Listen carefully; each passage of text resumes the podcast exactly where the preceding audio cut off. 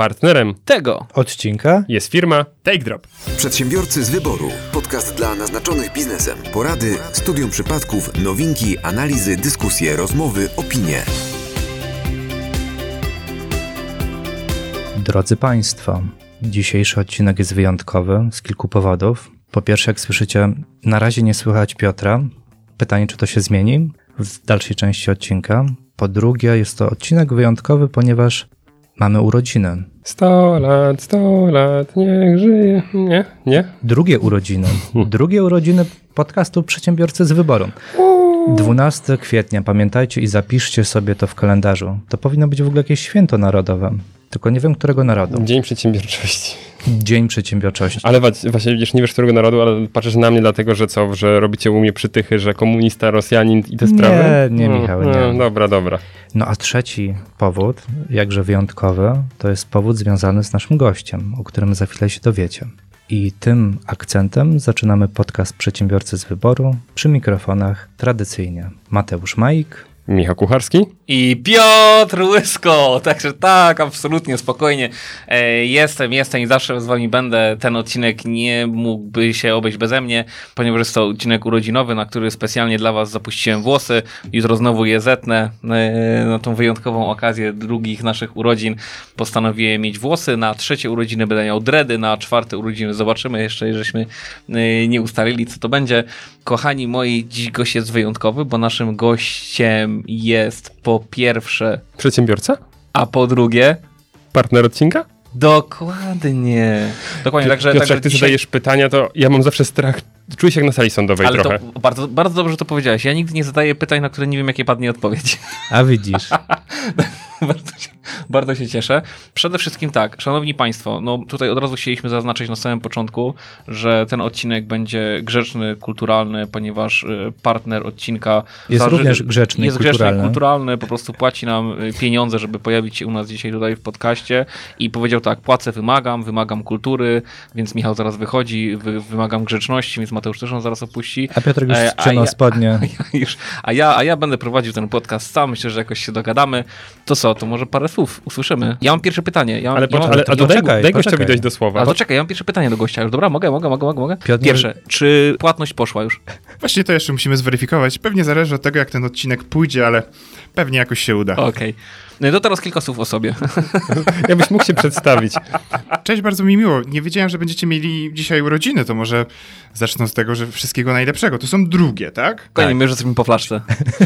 Do, do, pełnoletności jeszcze kawałek, ale, ale bardzo mi miło, że się trochę zaprosiłem do was dzisiaj. Będę e, mógł porozmawiać na temat tego, e, co robimy i dlaczego innych przedsiębiorców, e, którzy słuchają waszego podcastu, będzie mogło to zainteresować. W dużym skrócie, a może się przedstawię na początek, Tomasz Niedźwiecki, założyciel TakeDrop.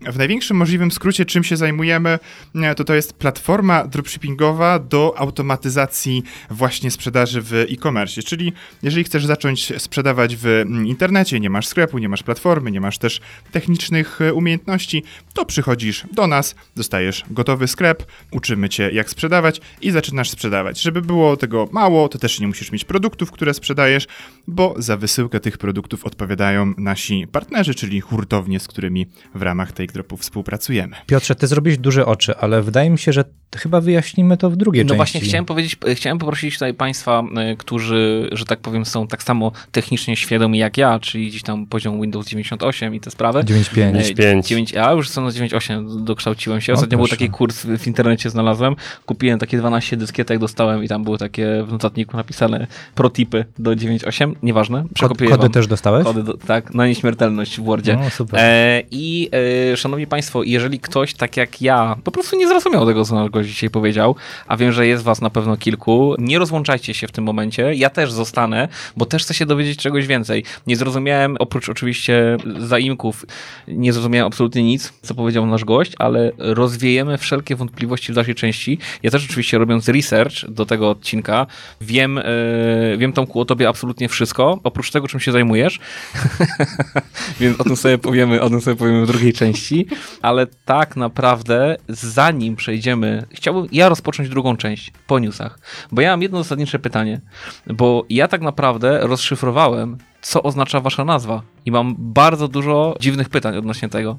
Ale to, jak mówię, to już, to już przejdziemy sobie na początku drugiej, drugiej części. A Piotr, jak widać, nie wyszedł z roli prowadzącego. Także, moi drodzy, Przepraszam. przechodzimy do newsów. Przedsiębiorcy z wyboru. Podcast dla naznaczonych biznesem. Poniosło. Poniosło aż e, 6 kontenerów. 150 km w górę Wisły.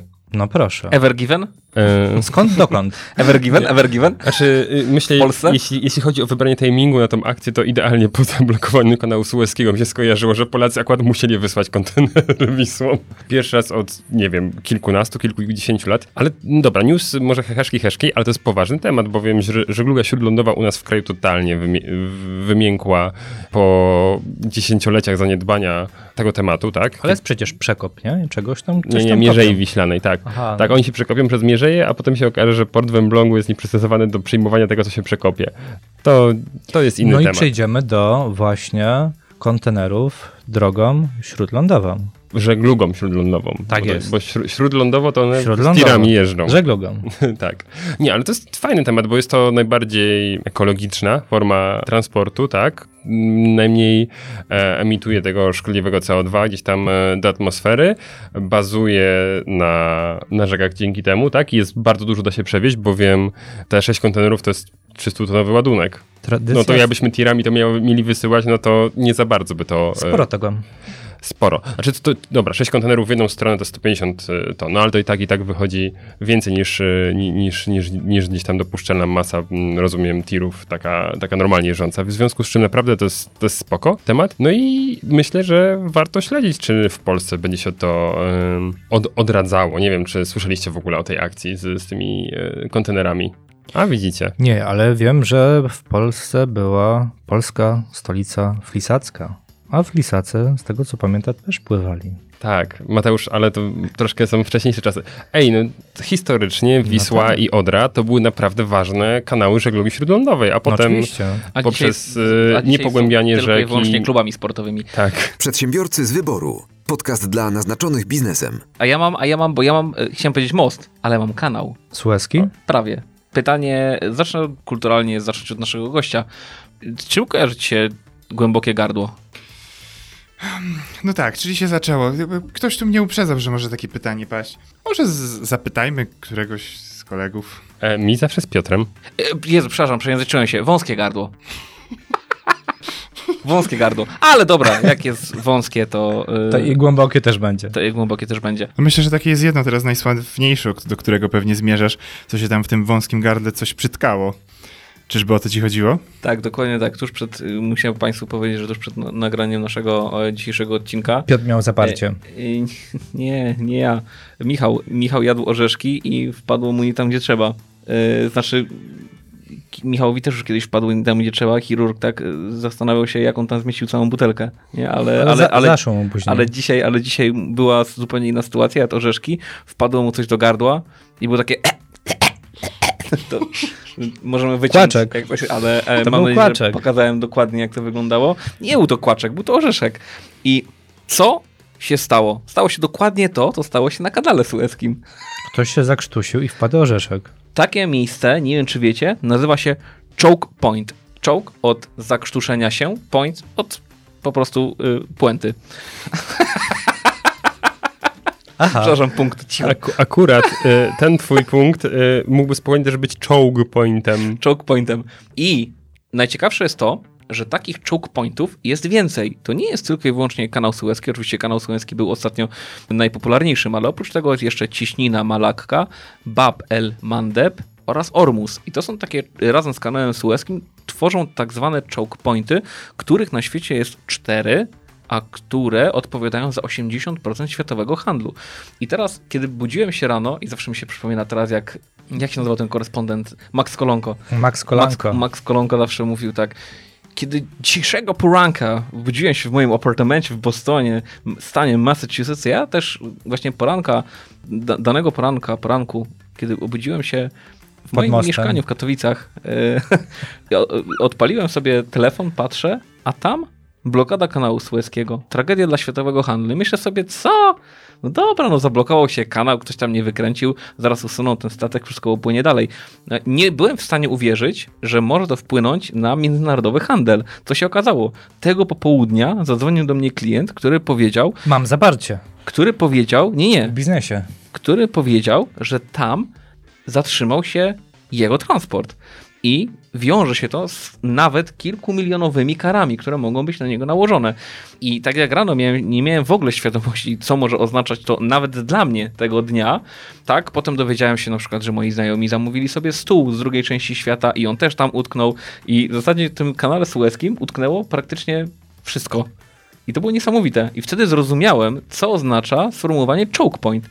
I faktycznie uświadomiłem sobie, jak krucha jest ta cała konstrukcja światowego handlu. Zobaczcie, ja budzę się rano i patrzę, że kanał Suezki został zablokowany. Myślę sobie, no dobra, nie wiem, Kościuszki w Katowicach stoi co rano, wielkiej tragedii nie ma. Nie? A potem Kościuszki się odkorkowało, a jednak kanał Suezki dalej stał. I nawet ja zacząłem to odczuwać w Polsce. Mój kontrahent zaczął to odczuwać bardzo dobitnie. Tylko zauważcie, to trochę może zabrzmi mało poważnie z, mojej, z moich ust, ale mm, chcemy wysyłać i kolonizować Marsa, a mamy problem z tym, że jakieś mamy pointy i mamy zaparcia. A teraz pomyślcie, bo ja mówię tylko i wyłącznie o tym, że jeden statek się tam zablokował, a teraz wyobraźcie sobie, jak dużym zagrożeniem, na przykład terrorystycznym, może być yy, Nie podpowiadaj. zaatakowanie. No nie, nie mocno myślę, że te organizacje mają tego świadomość. I, yy, no i takie miejsca powinny być strzeżone praktycznie na równi z jakimiś ambasadami, czy... czy, czy, czy... Raczej są. No też, też tak uważam. A ciekawe, czy przez firmy prywatne, czy przez na przykład yy, państwo... armię. To jest Egipt. To jest armia. Tam wielbłądy stoją i te sprawy. Nie, tam zdecydowanie stoją czo- czołgi. To jest choke point. To jest choke point. Tak, szczególnie z bliskością Izraela, gdzie A powiedz mi, bo y, macie dropshipping. Jak sama nazwa wskazuje, macie tam ship, czyli statek, nie, w nazwie, więc pewnie, y, pewnie zajmujecie się czymś związanym z, y, Handlem. z, z handlem i morskim. I, i morskim. Dokładnie. Pytanie, jakie są twoje przemyślenia, Tomku, odnośnie, odnośnie tej sytuacji, czy, czy, czy nie wiem, czy na was jakoś wpłynęło, czy masz jakieś swoje przemyślenia? To by zależy z jakiej perspektywy spojrzeć. tego bo głębokiego coraz- gardła. No właśnie, coraz, coraz mniej przez głębokie gardło przepływa paczek, które my w tej dropie mm, realizujemy, bo coraz częściej rozmawiamy z polskimi hurtowniami. Natomiast jak patrzyłem na te kontenery, to też widziałem mimo wszystko te paczki, które za parę naście dni pani w okienku w poczcie by wydawała wszystkim tym, którzy je kupowali, ale myślę, że biorąc pod uwagę czas dostawy, te parę dni, które minęło, chyba nie tak bardzo zabolało e, by konsumenta, bo i tak na paczki Chin muszą zawsze chwilę czekać, więc raczej nas nie bolało, natomiast też z jakimś takim zaciekawieniem na to patrzyłem, bo, bo się wtedy okazało, że to takie ważne miejsce jest i, i wcześniej po prostu przychodziły paczki raz dłużej, raz krócej, a teraz sobie zdaliśmy sprawę, że kurde, taki jeden kanał, nie? No a powiedz mi, no i niezły kanał, a powiedz mi, e, czy na przykład patrząc z perspektywy oferty twojej firmy, jest jakieś rozwiązanie, żeby uniknąć takich sytuacji na przyszłość? Bo wspomniałeś o polskich hurtowniach. Wiesz, ja, ja myślę, że tutaj tak naprawdę nie tyle co mojej firmy, bo Nie boicie się korku pod koninem? Innym, myślę, myślę, że da się to przejść, bo jednak po prostu liczymy na, na dobrą i sprawną wysyłkę mm, polskich e, hurtowni. Wiesz, pewnie jeszcze dzisiaj będziemy też w ramach newsów rozmawiać trochę mm, o tym, e, z czym taka blokada jest związana, czyli właśnie z, z wysyłkami z Chin. Z naszej perspektywy nie, nie, nie zabalało to nas w żaden sposób, bo bo ta ilość paczek z Chin e, przez naszą platformę, która przychodzi, jest zdecydowanie mniejsza niż jeszcze rok temu. Rok temu by mnie to bolało, bo bym widział być może pytania na, na mailu, czy moja paczka zostanie opóźniona, bo statek e, się tam zatrzymał. Albo gdzie są Teraz. moje nietoperze z Wuhan? Na przykład. Albo. Tutaj fajnie Tomek, że powiedzieć, no, że trochę ta paczka idzie z tych Chin. Z tego co sprawdzałem, to AliExpress jakiś czas temu obiecał, że do końca kwietnia skróci czas dostawy. E, I on skróci do 15 dni. I To jest jakby pierwsza rzecz taka dosyć, e, no pytanie, czy, czy re, realna. E, Natomiast druga kwestia to do końca 2022 roku chcą postawić w Polsce ponad 8 tysięcy własnych paczkomatów. Czyli nie tylko współpraca z impostem, z tego co pamiętam, ale również e, no, Własny paczkomat. Ostatnio tydzień temu go widziałem. Przechodziłem, patrzę paczkomat AliExpressu. Zrobiłem zdjęcie i sobie pomyślałem, jak oni muszą być wielcy, że będą stawiali sobie swoje paczkomaty, ale wiesz, to myślę, że wynika w dużej mierze z tego, że rozumieją, że czas dostawy jest bardzo istotny i on musi być e, jak najszybszy. Inne serwisy wprowadzają jednodniową dostawę, a my wiemy, że paczki z AliExpressu potrafią dojść w 10 dni, ale potrafią też dojść w 60 dni, albo uwaga, potrafią nie dojść nigdy. E, No i to też, to też było gdzieś tam nasze mocne przemyślenie, że jednak budowa biznesu opartego AliExpress nie jest tym, co chcemy naszym użytkownikom sugerować i przez to też teraz e, głównie polskie hurtownie, bo mm, nie ma tutaj tajemnicy, że to te hurtownie z mm, nie tyle co AliExpressu, ale jakby z tamtych miejsc te produkty zamawiają i potrafią je wysyłać po pierwsze dużo szybciej, e, a po drugie mm, oferować w dużo niższej cenie razem z VAT-em mm, niż w przypadku z wysyłki z AliExpressu, więc jak zahaczacie o temat naszego dropshippingu, mm, to pewna era AliExpressu się kończy. Jak jesteśmy przy newsach, to może ja bym jeden wrzucił. Pewnie gdzieś e, słyszeliście, że pojawiło się coś takiego jak dyrektywa unijna, która wymaga e, odprowadzania VAT-u za dostawę z AliExpressu. No i teraz tak. Patrząc z perspektywy przedsiębiorców, to ja od dawna ten temat obserwowałem i oburzenie naszych rodzimych importerów, którym ciężko było walczyć z tym, że no jednak kupując z AliExpressu pomijaliśmy VAT, czyli załóżmy, że gdzieś ta, ta cena produktu mogła być zauważalnie niższa i cały czas się mówiło o tym, że coś mamy z tym zrobić, coś się ma wydarzyć. Były jakieś próby, powstał e, skład e, celny, nie, wróć, nie skład celny, e, magazyn celny, który miał właśnie odprawiać e, te paczki. Gdzieś czytałem statystyki, kurde, nie pamiętam dokładnie, to ale była Brygada Tygrysa, tak to się nazywało. brzmiało dumnie, ale w dobrym momencie przerwałeś, bo te statystyki zatrzymywania tych paczek i odprowadzania VAT-u już trochę mniej dumnie e, wyglądały. Raczej to nie wyszło tak, jak miało.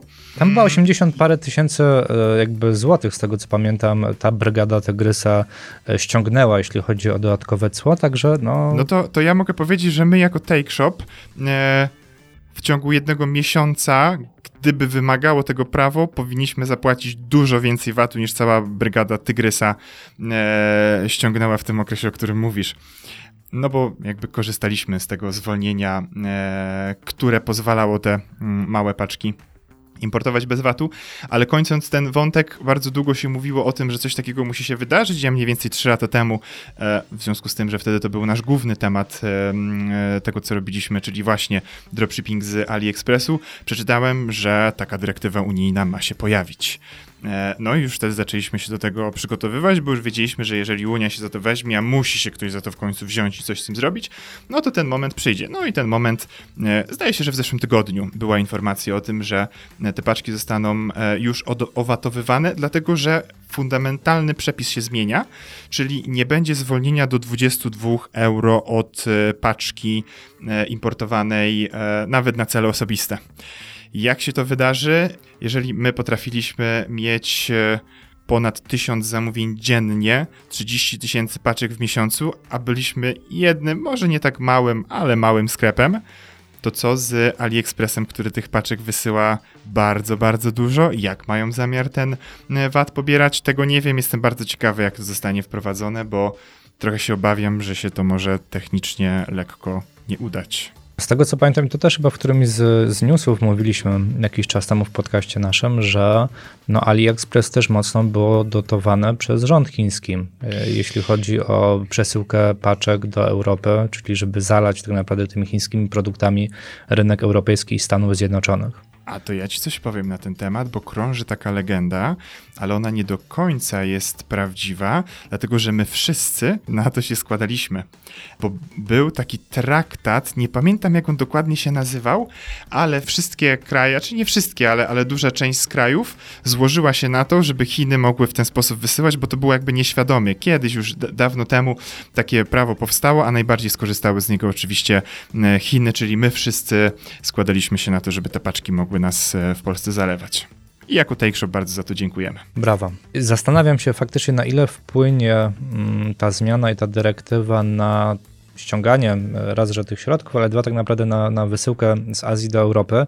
Tym bardziej, że patrząc na e, AliExpress właśnie on cały czas inwestuje i e, jednak nie poddaje się i to jest chyba, będzie taka dosyć mocna walka w Europie, a przynajmniej w Polsce, czyli AliExpress, Allegro i Amazon jako trzy, trzech głównych liderów, jeśli chodzi o tego typu sprzedaż. Znaczy, jak jesteśmy już w ogóle przy tej dyrektywie, to, to trzeba powiedzieć sobie, że tam wszyscy się skupiają tylko na AliExpress, prawda? Ale tam jest też e, kwestia mm, rozliczenia VAT-u przy przesyłkach wewnątrzunijnych że do teraz, jeśli się, jeśli dobrze rozumiem, e, Tomku, spodziewam się, że będziesz mógł mnie poprawić, jeśli coś, coś, coś źle powiem, że jeśli chcę wysyłać do różnych krajów rzeczy, to powinien być zarejestrowany jako VAT-owiec, tam odprowadzać VAT, gdzie wysyłam. Zgadza się. A teraz wchodzi pakiet e-commerce, który ma to uporządkować. Ja dokładnie nie wiem, jak ma wyglądać kwestia wysyłania z Polski do innych krajów, bo aż tak bardzo mnie to nigdy nie interesowało, ale, ale AliExpress no, jest takim symbolem trochę mm, jakby tej, tej zmiany, ale ogólnie Unia Europejska zauważyła, że chyba trochę tych e, paczek jest wysyłanych wewnątrz wspólnotowo i wchodzi z krajów trzecich do wspólnoty, no i coś by trzeba było zrobić, bo słuchajcie, to, ja, ja nie mam liczb, żeby dzisiaj je wam podać, ale to są tak ogromne pieniądze. Jeżeli sobie policzymy 23% VAT-u od tego, oh, to wydaje mi się, że to będzie dużo. Każdy by chciał mieć taką marżę. Tak.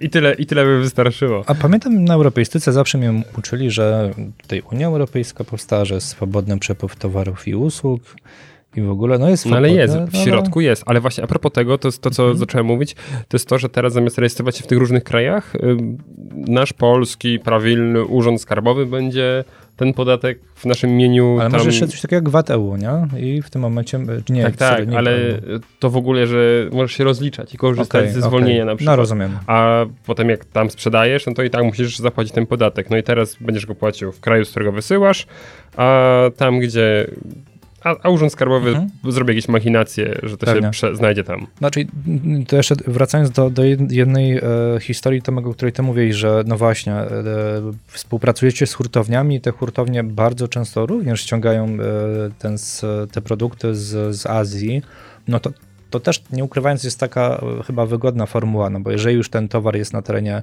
e, Unii Europejskiej, został odslony, został zweryfikowany przez celników, czyli prawdopodobnie to nie są podróbki, albo się komuś udało, e, patrząc na odprawę celną, no to w tym momencie ty i twoi klienci są bardziej bezpieczni tak naprawdę, kupując i sprzedając te towary dalej. Stąd właśnie nasz ukłon w stronę polskich hurtowni, bo kiedy ja zaczynałem, a to już było ponad 10 lat temu, to jakbym zapytał się w polskiej hurtowni, czy współpracuję w dropshippingu, to by się zapytała, w jakim języku mówię.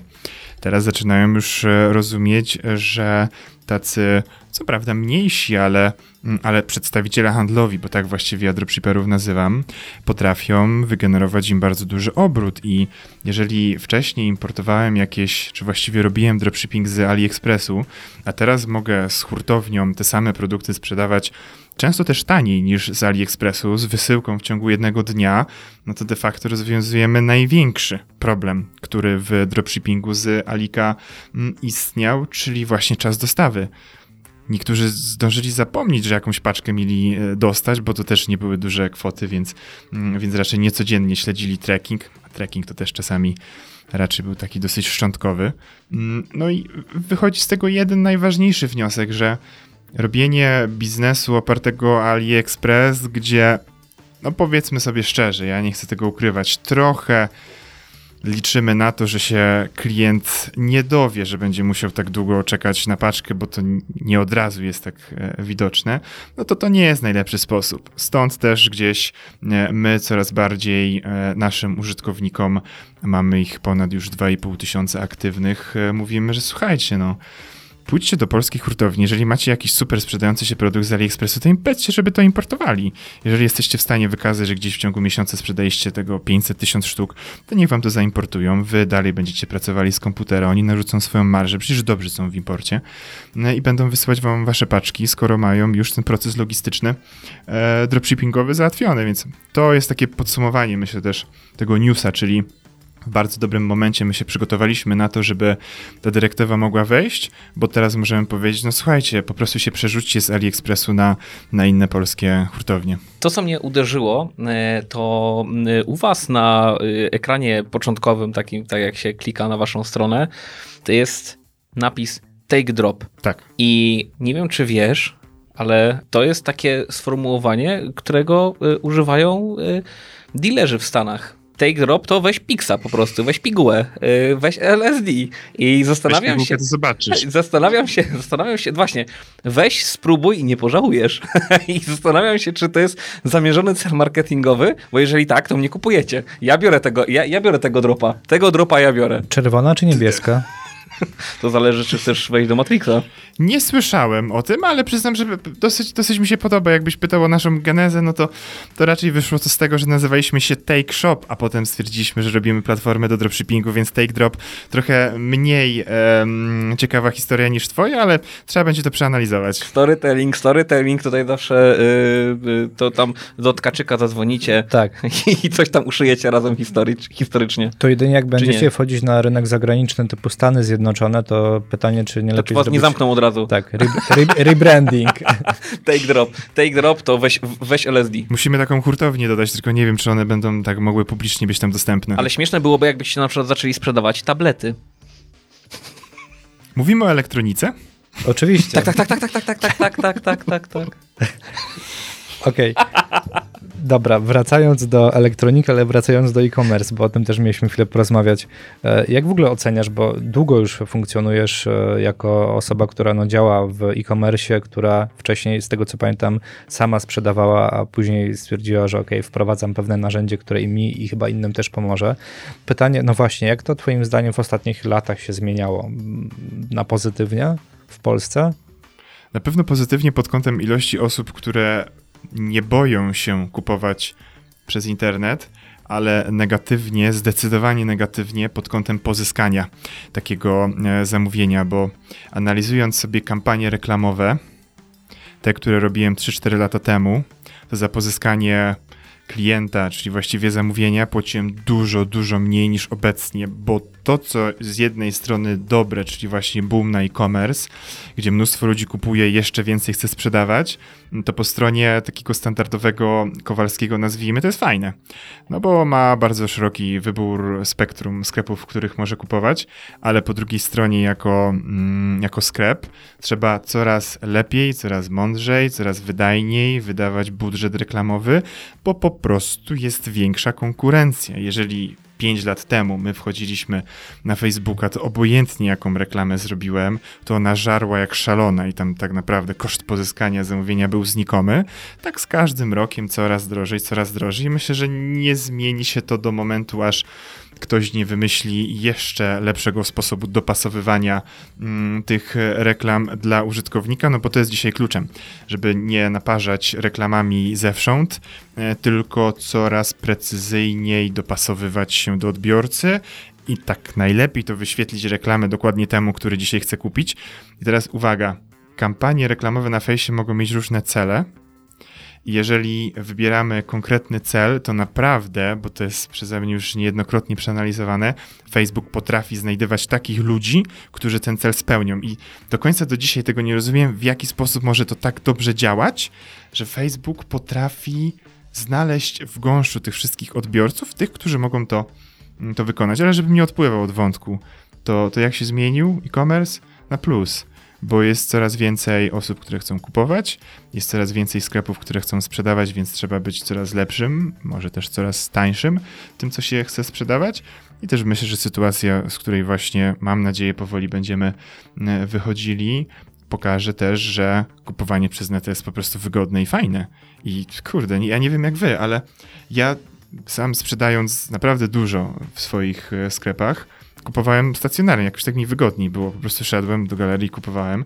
Teraz się nauczyłem kupować przez neta i wydaje mi się, że bardzo duże grono osób też zaczęło to robić. Czy lepszym, to znaczy tańszym, to zaraz do tego dojdziemy, ale to jeszcze tutaj jedne liczby podam, bo też to weryfikowałem właśnie na potrzeby tego pytania. Bo nie wiem, czy Tomku wiesz, e, w każdym newsie muszą być liczby. Ale więc... to już nie mamy newsa, już rozma tak, ja wiem, rozmawiamy wiem, wiem, z gościem. To też więc... jest No właśnie, bo mówiłeś, 5 lat temu wchodziliście mniej więcej na rynek i tutaj patrząc właśnie na statystyki i na liczby, to średnio 5 lat temu było około 27,6 tysiąca sklepów e, internetowych.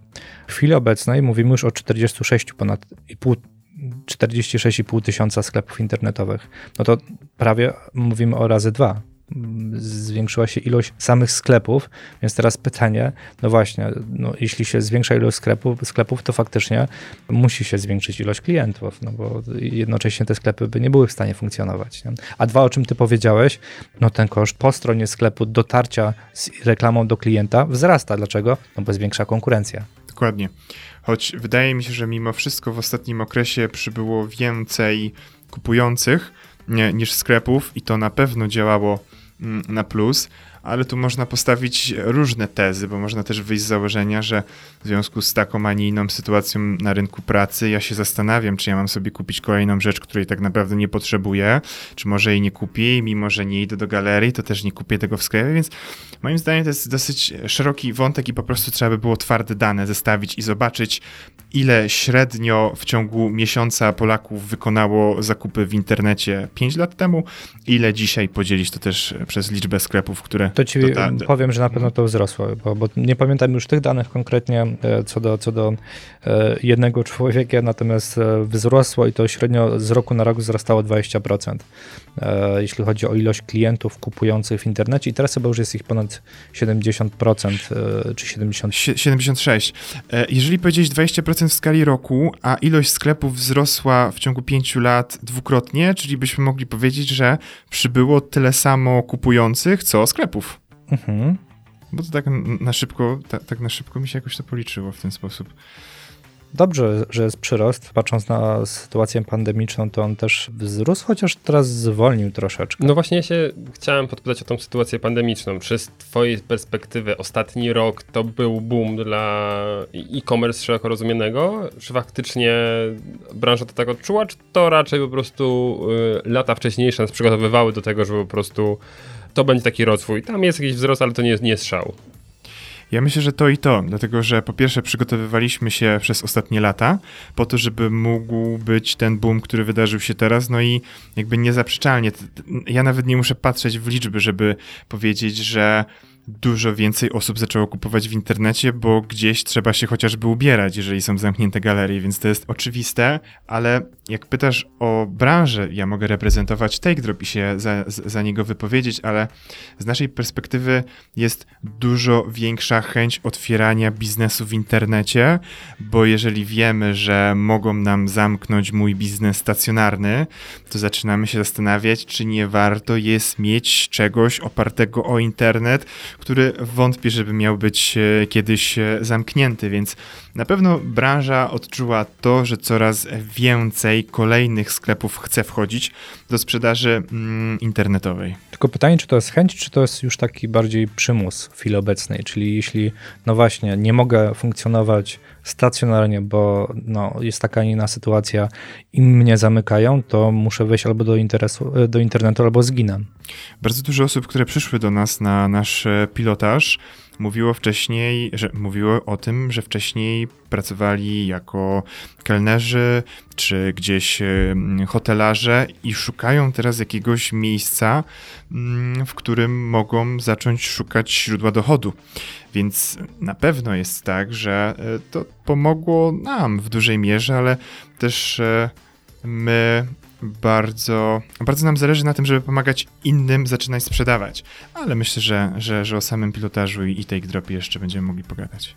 To jeszcze jakby e, dopytam o jedną rzecz, bo mówisz, że dużo osób przyszło i to z zupełnie innych branż, czyli osoby, które totalnie najprawdopodobniej nie miały nic wspólnego z sprzedażą, sprzedażą w internecie, tylko z obsługą raczej klientów w sposób bezpośredni, no to jak wygląda ich wiedza? Czy te osoby w ogóle były gotowe na to, żeby odpalić sklep i tu i teraz sprzedaje? Czy to były osoby totalnie zielone, które popełniały błędy albo mogły popełniać błędy? Natomiast no dzięki temu, że mieliście jakiś e, program, który został przygotowany, jednak tych błędów e, mogli się e, ustrzec albo przynajmniej zminimalizować. To odpowiem w ten sposób, że gdyby dzisiaj ktoś, kto wcześniej pracował w restauracji, chciał otworzyć swój sklep internetowy, wpisałby sobie sklep internetowy, ktoś by mu polecił, że załóż go sobie na WooCommerce, to jestem przekonany, że znaczna część, pewnie ponad 90% powiedziało, dobra, dziękuję, to nie dla mnie, bo zrobienie takiego, przygotowanie sklepu, który będzie działał, funkcjonował, będzie miał odpowiednie moduły, wtyczki, połączenia z płatnościami, który przede wszystkim będzie jakoś wyglądał, to nie jest taka prosta sprawa. No i my też w bardzo dobrym momencie mm, weszliśmy z naszą ofertą dla użytkowników, bo to, czym się wyróżniamy w przeciwieństwie do mm, czy czy innych platform, to, że dajemy tak naprawdę gotowy biznes. Gotowy biznes to znaczy, że otrzymujesz w ramach pilotażu pięć gotowych sklepów opartych o pięć hurtowni, które sobie wybierzesz z mm, dostępnych w tej dropie. Na ten moment jest ich prawie 100 i już masz fundament do tego, żeby zacząć sprzedawać. No i tak naprawdę tutaj zaczyna się zabawa, bo kiedy dajemy ci już właściwie wszystko, oprócz klienta, to musisz się dowiedzieć, jak tego klienta pozyskać. No i na początku po prostu dawaliśmy użytkownikom gotowe sklepy i mówiliśmy, masz, możesz zaczynać sprzedawać. Gdybym ja coś takiego dostał 10 lat temu, to byłbym naprawdę najszczęśliwszym człowiekiem na ziemi, bo, bo po prostu tego nie było i, i z mojej perspektywy to naprawdę byłaby jak manna z nieba taki sklep, ale się okazało, że no dobra, mam sklep i co teraz? No więc w związku z tym, że mm, te nasze doświadczenia dosyć szerokie e, mieliśmy, stworzyliśmy taki pilotażowy program, czyli 30 e, zadań, 30 lekcji, których wykonanie e, ma gwarantować ci osiąganie sprzedaży. No i teraz tak naprawdę od ciebie od ciebie to zależy, jest to w twoich rękach, czy te lekcje odpowiednio wykorzystasz. No i tak to u nas wygląda właśnie, że Wiecie, ja, ja coś muszę też powiedzieć szczerze, że ten dropshipping cały, być może to pytanie też by padło, ale, ale może je wyprzedzę, to nie jest jakiś magiczny model, w którym to sobie założysz sklep i właściwie jutro zaczynasz pływać w basenie. E, I najlepiej jak jeszcze, kurde, wokół ciebie dolary latają, bo przecież masz sklep w dropshippingu i, i teraz jest, jest już pięknie. To jest... Właśnie anuluję teraz zamówienie, bo ja kupowałem was sklep. Ale to coś ci powiem w takim razie, bo te dolary faktycznie mogą latać, tylko że... Nie, nie u ciebie. To, to, to trzeba coś zrobić. Ej, słuchajcie, przecież, kurde, wy też coś robicie, wy też rozmawiacie z, z przedsiębiorcami i czy którykolwiek z nich otworzył swój biznes i powiedział, Teraz to zapłaciłem komuś 812 e, netto za pilotaż, mam dostęp do take dropa na e, rok, 5 gotowych sklepów i właściwie to już cała robota jest wykonana. No, no, no nie. Były takie osoby, jak współpracowaliśmy w inkubatorach i współtworzyliśmy inkubatory, to dużo osób e, no, myślało, że jeżeli inkubator im pomoże w tylu elementach, to w zasadzie ten biznes sam się będzie robił, a one tylko będą kasowały. No ale to nie, nie, nie oszukujmy się, nam też zależy na jak największej liczbie klientów, bo to jest nasz biznes. Zrobiliśmy bardzo dobre narzędzie po to, żeby na nim zarabiać, współpracować z hurtowniami, ale prawda jest taka, że weź coś zrób w ogóle, żebyś miał generować sprzedaż, obroty, to po prostu zacznij nad tym pracować.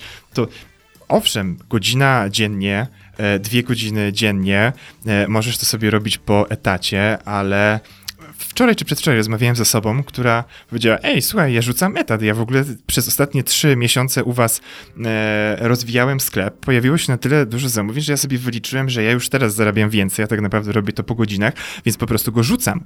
Tylko, że będę mocno mm, podkreślał jedno. Wiadomo, że jakbym powiedział, że te dolary będą latać, to już jednego klienta bym miał więcej e, i fajnie, ale będę podkreślał to, że e, to nie jest magiczny model, w którym bez robienia niczego wpadną ci pieniądze ogromne, tylko to jest model, który bardzo dużo rzeczy zrobił za ciebie na początek, i teraz, jeżeli się odpowiednio nastawisz do pracy, mądrej pracy na podstawie tych lekcji, które mamy, to masz dużą szansę zbudować fajny sklep. Patrzcie go, ten jaki szczery i otwarty. Prawdę mówi. No tak. Nie wciska kitu klientom. Rzadkość. Rzadkość. Ale, Piotrze, to jest, to jest standard w mojej branży, A. standard u Mateusza, rzadkość w okay, twojej. Okej, okej, okej. U Tomka to też jest standard widocznie. Ja widzę, że u ciebie to wiesz... Tak. Ty tylko... zawsze robisz takie wielkie oczy, ja robię takie wielkie oczy, jak ktoś jest szczery i prawdziwy. Dokładnie. Piotr, jeszcze, jeszcze dwa lata, drugie urodziny, czwartą urodzinę i się nauczysz.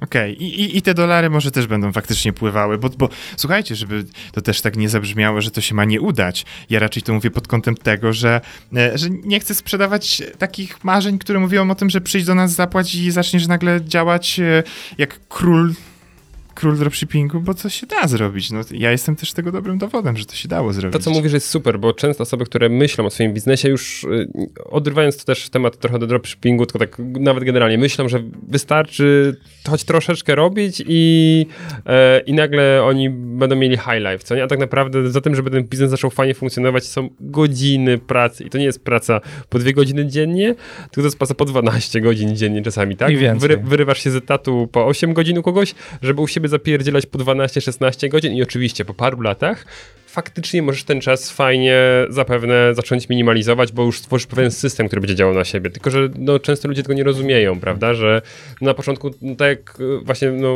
u, w twojej branży, jak rozumiem, no to jest gigantyczne poszukiwanie, gdzie są ci klienci i jak do nich dotrzeć we właściwy sposób, co nie? Mhm, Jeszcze jedną rzecz jakby y, uzupełnię, bo tutaj Tomek, to o czym ty mówiłeś, to, to tak troszeczkę mi przypomina taki model franczyzy stacjonarnej, nie? gdzie wy w zasadzie dajecie swoje know-how, dajecie jakąś edukację, dajecie na przykład właśnie dostawców, natomiast ty już musisz w tym sklepie e, pracować, ty musisz już przyciągnąć tego klienta i dobrze go obsłużyć. To jest bardzo dobre porównanie. Ja nawet czasami też e, w rozmowach z innymi nie chcę wymieniać nazw tych, tej sieci, bo to też nie, nie o to chodzi. Zresztą ona raczej, raczej nie ma dobrej sławy, ta, ta, ta, ta sieć na zielono, jeżeli chodzi o, o zyski i czas, który trzeba poświęcić, ale mm, więc trochę to porównujemy w ten sposób, że dostajesz tak naprawdę wszystko, tylko no jednak, kurde, musisz się wziąć e, do roboty i też już abstrahując od modelu dropshippingowego, to ja uważam, że żyjemy teraz już w takim świecie, gdzie tej konkurencji jest wszędzie na tyle dużo, że po pierwsze to, co możecie wyróżnić, to gdzieś ta technologia, z której korzystasz, a po drugie to, że będziesz zapierdalał. Nie wiem, czy można przeklinać na waszych Można. podcaście, ale- Można, Jezu, można. nawet trzeba, o, zajebiście. ś- świetnie, bo ja myślę, że to jest najlepsze e, słowo, które trzeba do tego użyć, e, bo do, po, po tym, jak już naprawdę trochę pozapierdalasz, to możesz zacząć spijać efekty tego, że sobie mówisz, dobra, dzisiaj jest e, piątek, godzina 12, ogarnąłem swoją pracę, to ja sobie zaczynam weekend.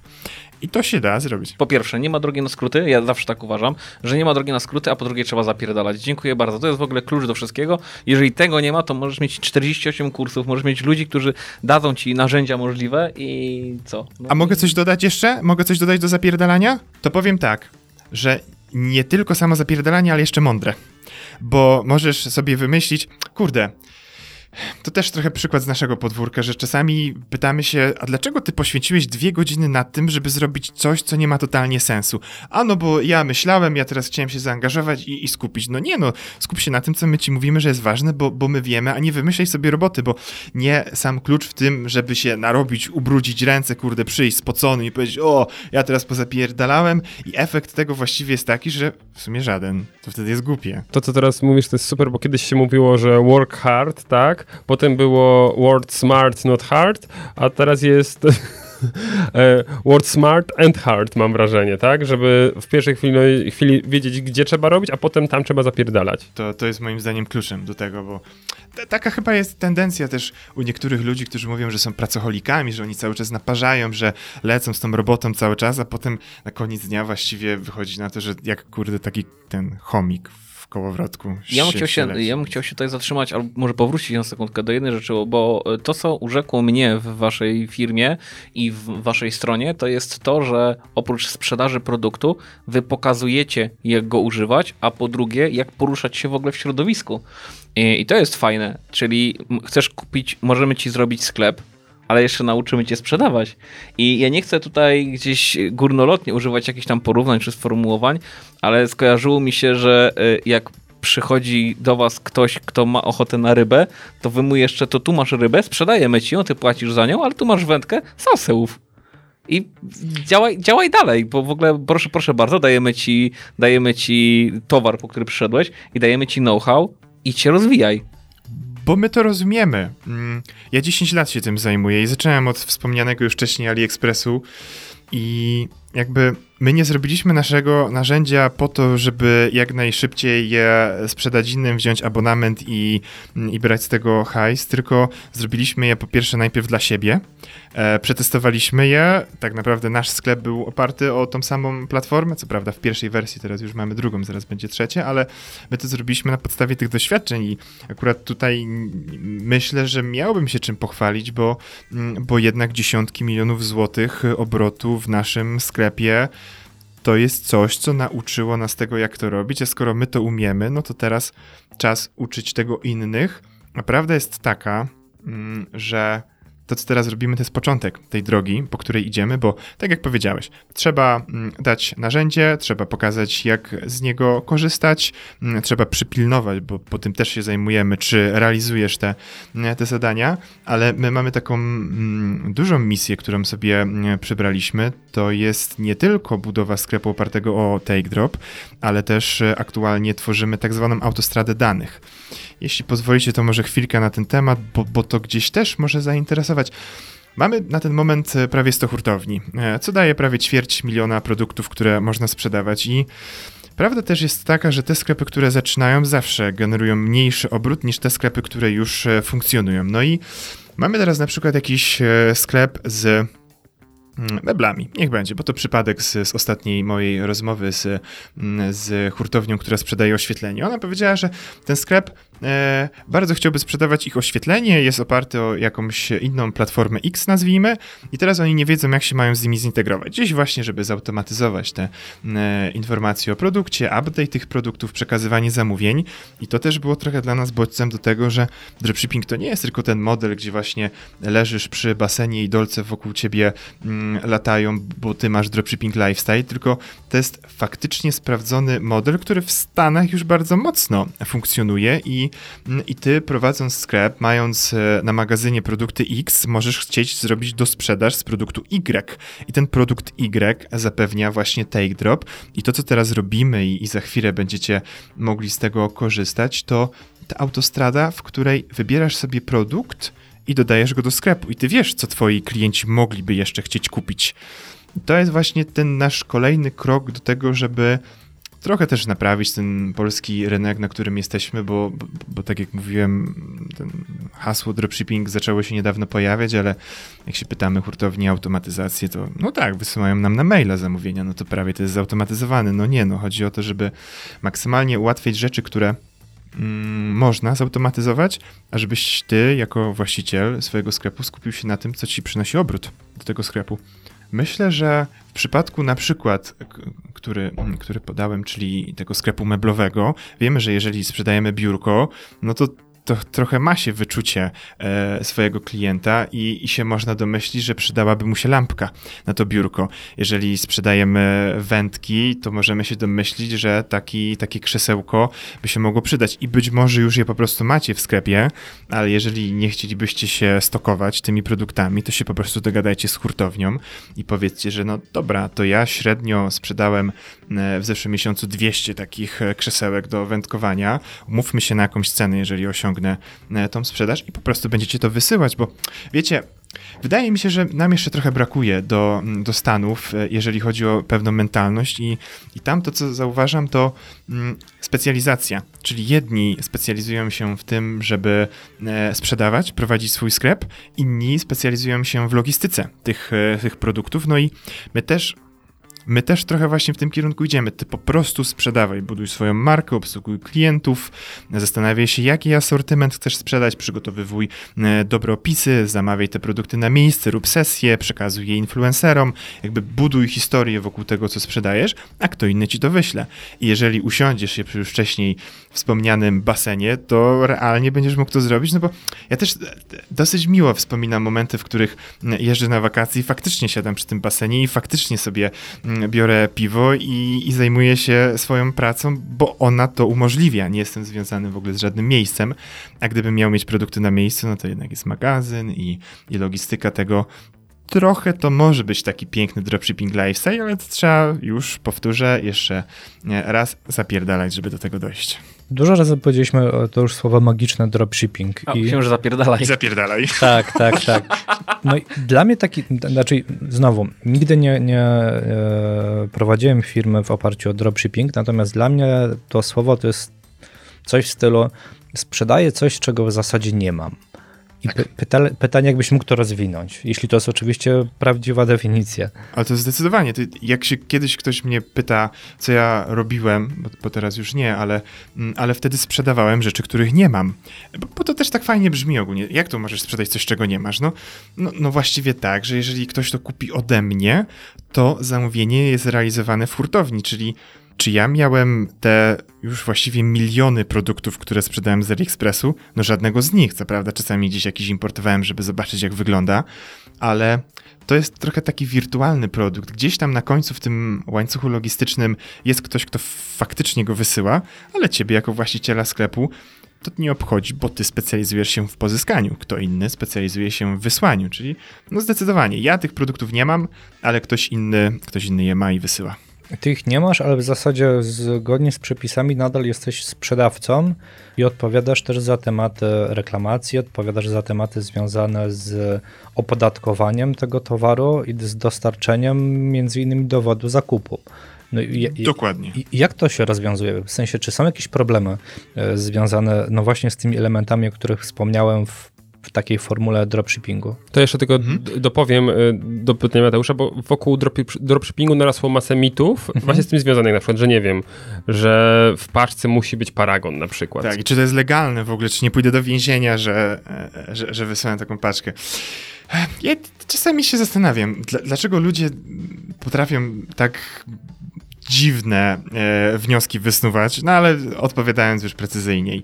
E, paragonu w ogóle nie musi być, bo jeżeli prowadzicie sprzedaż e, tylko poza lokalem przedsiębiorstwa i wszystkie wpłaty trafiają bezpośrednio na wasze konto, to możecie mieć zwolnienie z posiadania kasy fiskalnej, to jest raz.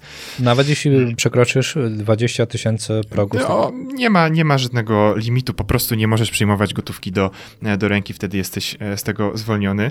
Jeżeli chodzi o reklamację, pytanie tutaj, jak e, hurtownia się do tego odniesie, bo są takie, które mówią, że ok, my przyjmujemy reklamację. E, inne mówią, że, mm, że ta reklamacja ma być wysłana bezpośrednio do producenta, ale tak czy inaczej takie prawo e, istnieje. Innym tematem jeszcze są zwroty, ale wiecie, to trochę jest tak, że czasami się zastanawiam, po co ludzie sobie szukają tak dużo problemów na początek. No, z tych moich statystyk wynika, że tak naprawdę mniej niż 1% poza branżą odzieżową, bo ona jest trochę bardziej skomplikowana, mniej niż 1% paczek wraca, więc sprzedaj najpierw te 100 produktów, jak ci przyjdzie do mm, odstąpienia od umowy, no to się będziesz zastanawiał, co z tym zrobić. No, może wrzucisz posta na e, swój fanpage i powiesz, mam tutaj taki produkt, e, dam ci go w cenie hurtowej i tyle, i go sprzedasz. No, kurde, słuchajcie, jesteśmy w takim, a nie innym podcaście, więc myślę, że mogę o tym powiedzieć, że mam czasami wrażenie, to nie ogólnie jako przedsiębiorca, ale przynajmniej ci startujący u nas, szukają sobie niepotrzebnie wymówek, e, znajdując gdzieś jakiś problem i myśląc, że ten problem w ogóle rozpieprza im cały biznes, że kurde, ja będę miał zwrot, to ja w ogóle nie mogę tego biznesu robić. No, to nie wiem, jakie jest wasze doświadczenie, ale mi się wydaje, że to zupełnie z drugiej często, strony. Y, często w ramach konsultacji, których y, mam przyjemność udzielać w Dąbrowskich inkubatorach y, przedsiębiorczości, też przychodzą do mnie ludzie i mają problemy, że tak powiem, abstrakcyjne.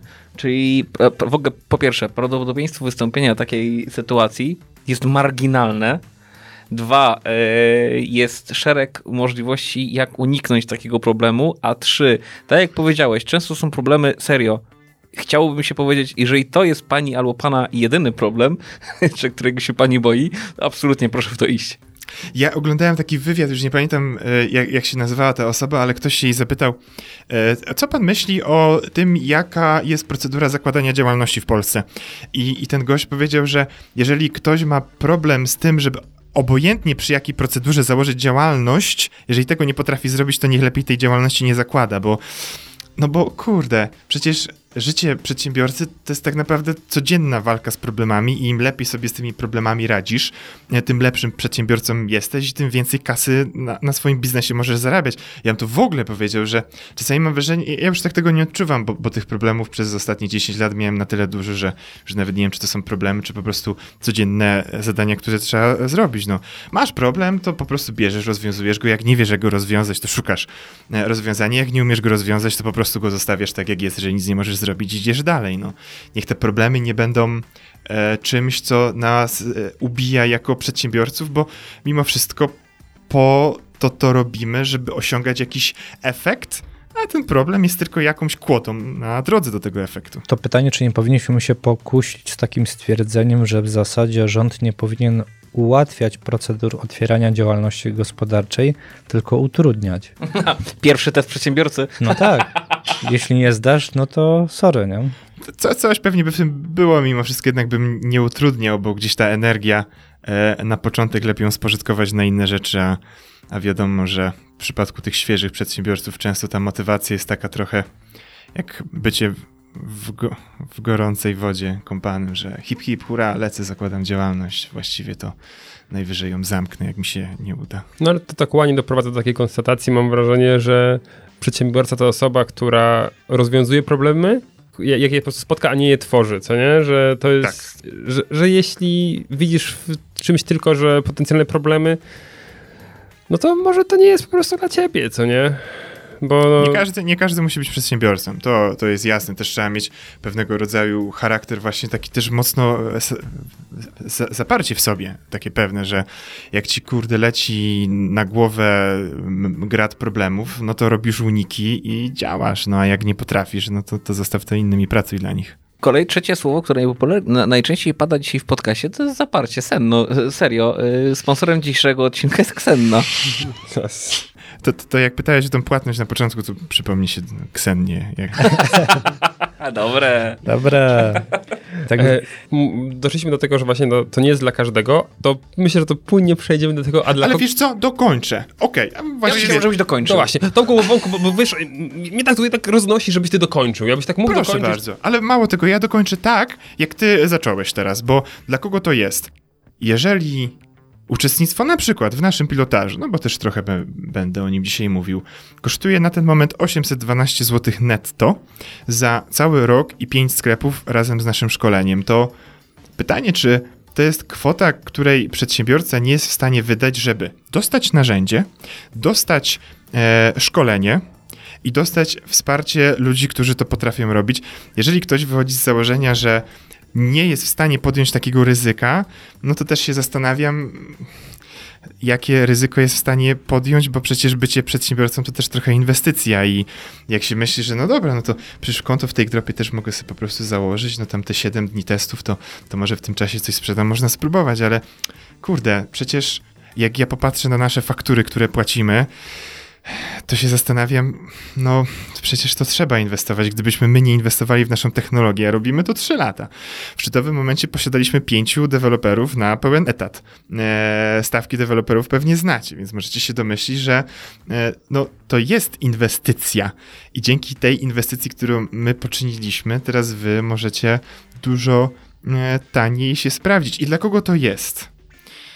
Nie jest dla o, zacząłem od tego, dla kogo to nie jest. Ale dobra, nie jest to dla osób, które myślą sobie, że założą konto, wrzucą linka do sklepu u siebie na e, Facebooku i poleci grać zamówień. Dla tych osób to nie jest, które marzą właśnie o tym, że to się po prostu tak samo magicznie zadzieje. A dla kogo to jest?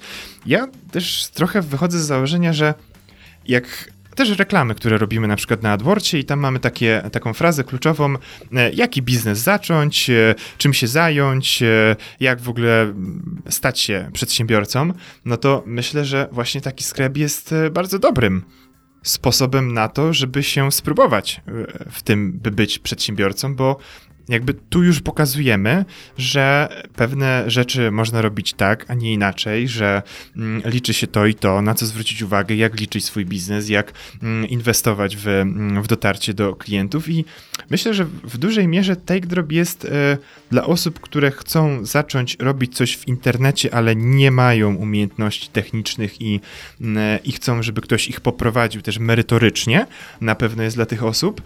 Po drugie jest dla grona o którym już wspomnieliście, bo, bo influencerzy. Popatrzcie na influencerów. Co chwilę się zgłasza do nich ktoś, kto mówi: Pokaż mój produkt, dam ci go. E, albo pokaż mój produkt, jak jesteś dużym influencerem, to ci za niego zapłacę. A co gdyby ten influencer miał swój sklep. No, wszyscy dzisiaj lecą tak naprawdę z koszulkami, bluzami, no bo to jest najprostsze, są do tego narzędzia. A na przykład teraz zaczynamy współpracę z youtuberem, gamingowcem, który założył u nas sklep, w który będzie sprzedawał myszki, podkładki, klawiatury, monitory. Słuchajcie, ja używam monitora tego, możecie to kupić w moim sklepie. Współpracuję z hurtownią, ona dała mi rabaty, kupicie troszeczkę taniej niż w e, sklepie X. I teraz dlaczego? Wszystkie sklepy mają problem z kosztem pozyskania użytkownika. Jeżeli influencer tych użytkowników ma, to teraz jest jakby kalkulacja prosta. Nie płacę za pozyskanie użytkownika, w związku z tym mogę dać mniejszą marżę, w związku z tym mogę dać fajną i uczciwą ofert, ofertę swojemu odbiorcy. No zobacz, chcesz, to idź sobie kup, tutaj masz, e, masz drożej, ale możesz też kupić ode mnie. Ja ci to sprzedaję, bo jesteś moim e, odbiorcą.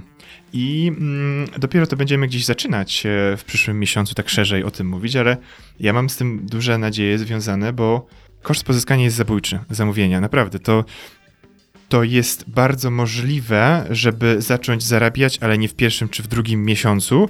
Ja to też e, uwrażliwiamy. Ale właśnie influencerzy mają dużo prościej. Ci, którzy nie mają swojego ruchu, oczywiście mogą to mm, w dalszym ciągu dobrze rozwijać i, i tak jak ten wspomniany, mm, który e, jakby wychodzi z etatu na, na rzecz swojego sklepu, tylko spójrzmy prawdzie w oczy, to zajmie chwilę. Dla kogo to jeszcze jest?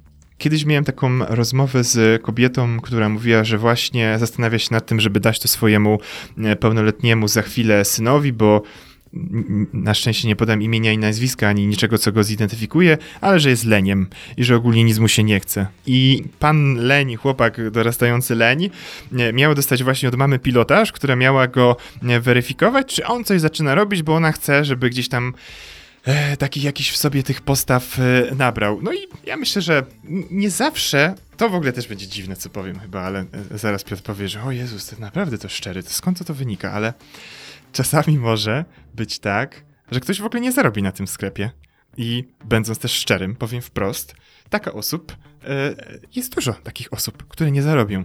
Tylko ja też trochę myślę, że to są doświadczenia i lekcje, które pozwalają ci iść dalej jako przedsiębiorca. To jeszcze dopowiem może i, i też się zapytam, bo, bo to nie padło z twoich ust, natomiast wydaje mi się, że, e, że na pewno to potwierdzisz. Zresztą wczoraj to też mówiłem studentom, e, jeśli chodzi o wejście na e-commerce. E, bardzo często pojawiają się błędy takie, że bardzo dużo pieniędzy wydaje na platformę, e, na to, żeby no właśnie się dobrze przygotować, no i później pojawia się jeden zasadniczy problem, e, nie mam budżetu na promocję.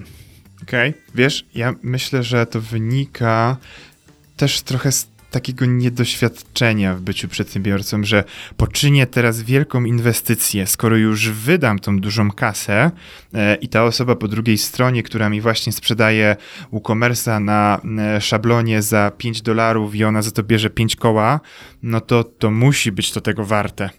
I przewrotnie uważam, że powinno się najpierw spróbować zacząć robić, a potem w to inwestować, bo być może nie warto w to inwestować. I My na przykład, mogę, mogę, powiedzieć wprost, że nasze pilotażowe szkolenie najpierw sprzedaliśmy ponad 400 osobom, a potem je e, zaczęliśmy przygotowywać. No bo powiedzieliśmy, że data startu jest taka i taka i przetestowaliśmy to wcześniej, e, kiedy mieliśmy już zaangażowanie i to, że przecież te osoby mogą w 7 dni zrezygnować, to my musimy to zajebiście dobrze zrobić. No i zrobiliśmy. I uwaga, zrezygnowały 4 osoby z 400. I to jest super. I takie podejście my mhm. pochwalamy. To jest e, realizacja i Lean Startup, tak? gdzie najpierw sprawdzam zainteresowanie, a potem buduję produkt tak naprawdę. E, no, to, jest, to jest dokładnie to, jak powinno się budować rzeczy. Fajnie. Super przykład. Będziecie teraz też dla nas przykładem na, na to, że kto, kto tak zrobił? O, tak take drop zrobiło, słuchajcie. Ale to, to, to, to jest moim zdaniem najlepszy sposób, jeżeli nie musisz w coś inwestować, żeby móc sprawdzić, czy to zażre, to po prostu to sprawdzi. Mieliśmy takie sytuacje, w których ja myślałem, że coś będzie bombą, ale się tą bombą nie okazywało. Ja się cieszę, że poświęciłem 10 minut na maila do naszej bazy 20 tysięcy subskrybentów, którzy powiedzieli, że tak, chcemy, nie, nie chcemy. Nie ze wszystkim to da się zrobić, bo nie mogliśmy zapytać się naszych użytkowników, czy wezmą Take Dropa, bo jakby budowa własnej platformy e-commerce'owej to nie jest ja myślałem, że to jest dużo prostsze.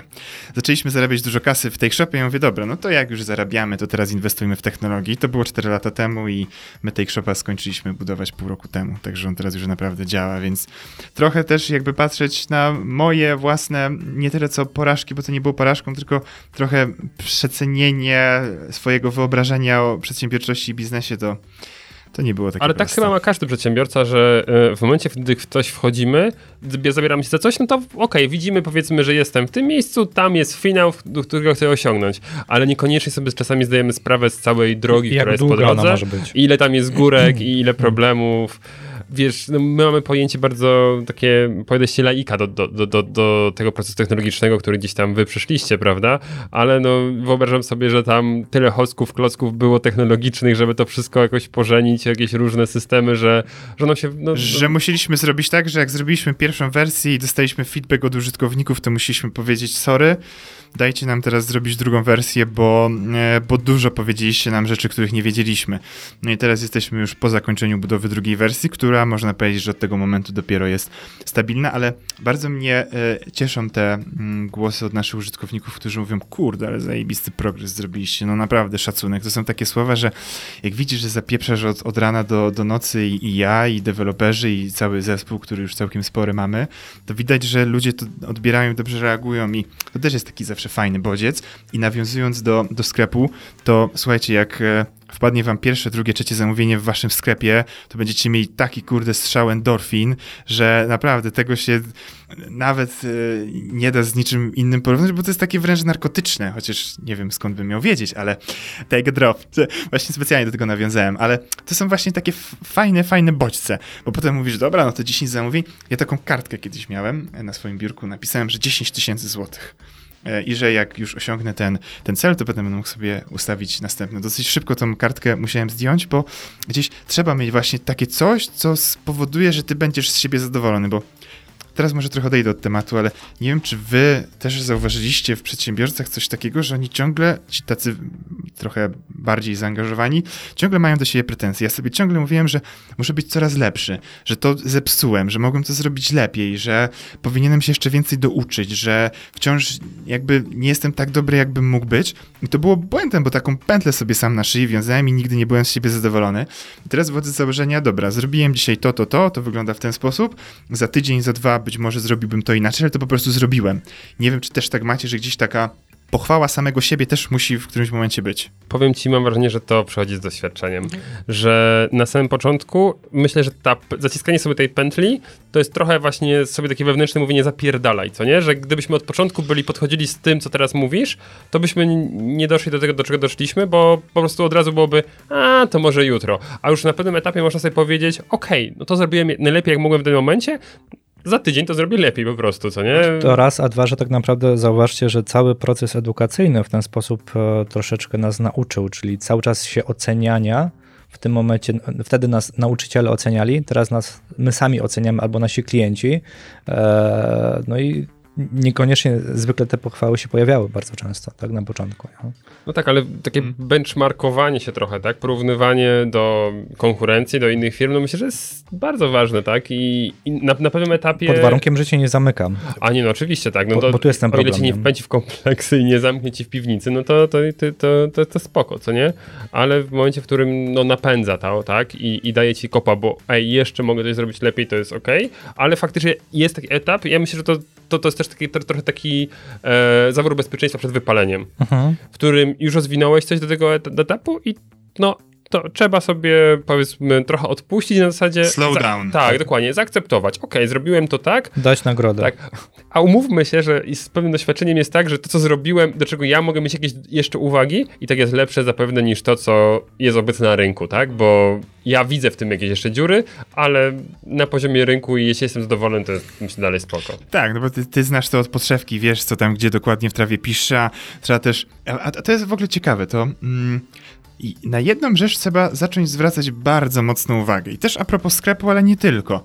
Bo często się mm, ludziom wydaje, że to, w jaki sposób oni postrzegają świat, że tak postrzegają wszyscy inni. I teraz, że jeżeli mi na przykład, nie wiem, strona główna sklepu się nie podoba, bo ja twierdzę, że ja bym taką zrobił templatkę, a nie inną i zgłaszają się do nas, ej, słuchajcie, ja bym chciał mieć, nie wiem, wodotryski po lewej, a po prawej stronie ten basen, e, żeby tam coś w nim pływało, to nie. Trzeba się nauczyć myśleć i patrzeć oczami swoich odbiorców, ale to przychodzi z czasem. Tego się tak nie da powiedzieć dzisiaj, że ja mam nauczyć się myśleć tak jak swoi odbiorcy, bo ja umiem myśleć jak użytkownicy Take Dropa przez to, że odbyłem z nimi tysiące rozmów e, i, jakby to jest moim zajęciem od rana do, e, do nocy, ale to jest ważne dla tych, którzy zakładają sklep, nie oceniajcie tego, kim jest wasz odbiorca według waszych, e, waszych nie tyle co standardów, ale mniemań. I mało tego, ja kiedyś wpadłem w taką pułapkę. Mm, też bez urazy dla osób, które miałyby to od, wziąć do siebie, ale ja kiedyś robiłem reklamy na rzeczy, które uważam, że są fajne, mają jakiś, wyglądają jakoś, nie są mówiąc wprost gówniane. I to była pułapka bo jak się potem okazało, zacząłem robić rzeczy, e, reklamy, w tej shopie dużo ciuchów sprzedawaliśmy, e, robić rzeczy na reklamy, e, robić rzeczy na produkty, których w życiu bym albo nie ubrał na siebie, albo bym nie chciał widzieć mojej w tym żony i co się wydarzyło. zaczęło się to bardzo dobrze sprzedawać, więc tak naprawdę trzeba pozwolić ludziom, co chcą kupić i, mm, i nie patrzeć na to, czy mi się to podoba, tylko czy ogółowi osób, do których się e, reklama kieruje, czy im się to spodoba. A to, że niektórzy ludzie ubierają się trochę inaczej niż my i ja na przykład uważam, że to jest wiocha, no to, to trudno, no przecież to ktoś może powiedzieć, że ja się tak ubieram, więc to, to, to nie o to chodzi. Trzeba dotrzeć z odpowiednim produktem do osoby, która chce go chcę go kupić i nieważne, jakie mamy zdanie na, na ten temat. Tylko wiesz, jaki jest problem bardzo często wtedy, że mm, no właśnie, jeżeli my coś oceniamy i nam, my uważamy, że nam się to nie podoba i to wypuścimy dalej, no to troszeczkę to będzie biło w nasz wizerunek. Czyli przedsiębiorcy się boją, że od razu ktoś stwierdzi, a to znaczy się, że ty masz taki gust, a to znaczy się, że tobie się to podoba, nie? To ja tutaj dopowiem. Mateusz, mam wrażenie, że my bardzo patrzymy przez, przez pryzmat też naszej personalnej marki i bo my wszyscy gdzieś tam działamy w branży powiedzmy usług, prawda? W związku z czym brand naszej firmy dość mocno jest gdzieś tam związany z naszym personalnym brandem.